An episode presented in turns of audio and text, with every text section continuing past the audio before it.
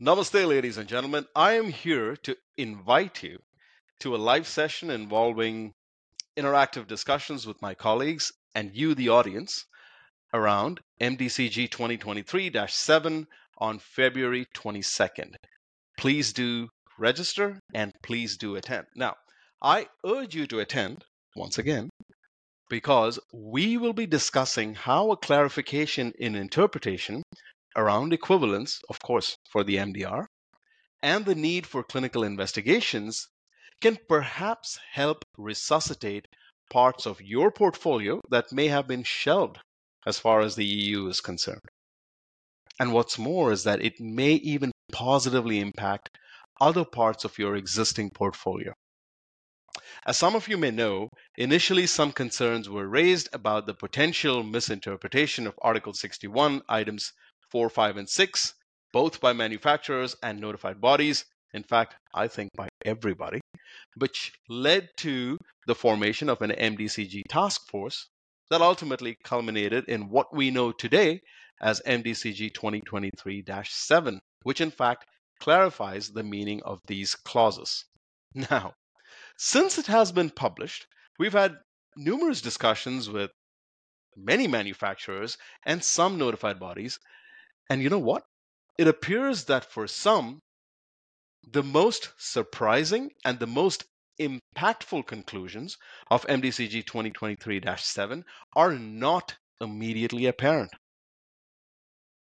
Notably that, contrary to what we previously thought, a contract is not required to use equivalence with another manufacturer's implantable or Class three device for legacy and wet devices, and can even be used in some circumstances to support clinical evidence for new products, which have not been previously placed on the E U market.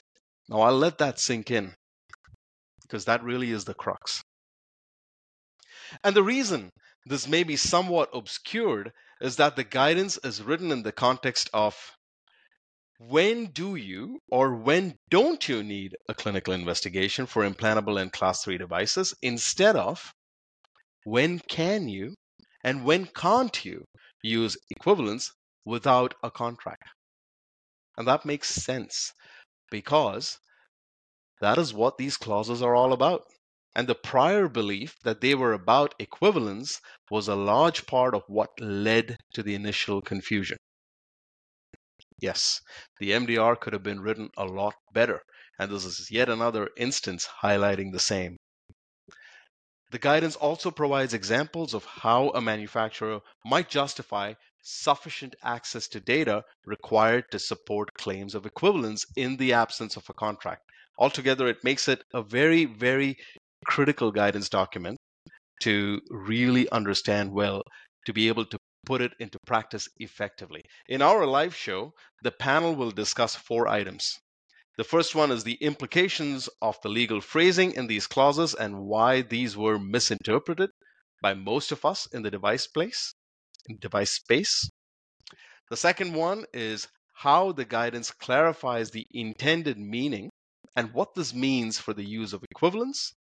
We will also shine light on what sufficient access to data required to justify claims of equivalence means in the context of device novelty and risk.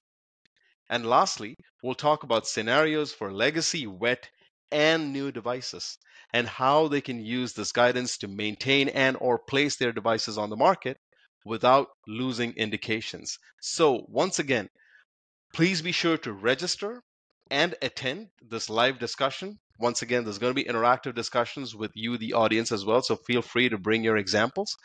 And this is happening on February twenty-second. We are very eager to bring this live to you all, and we encourage your attendance. Thank you very much.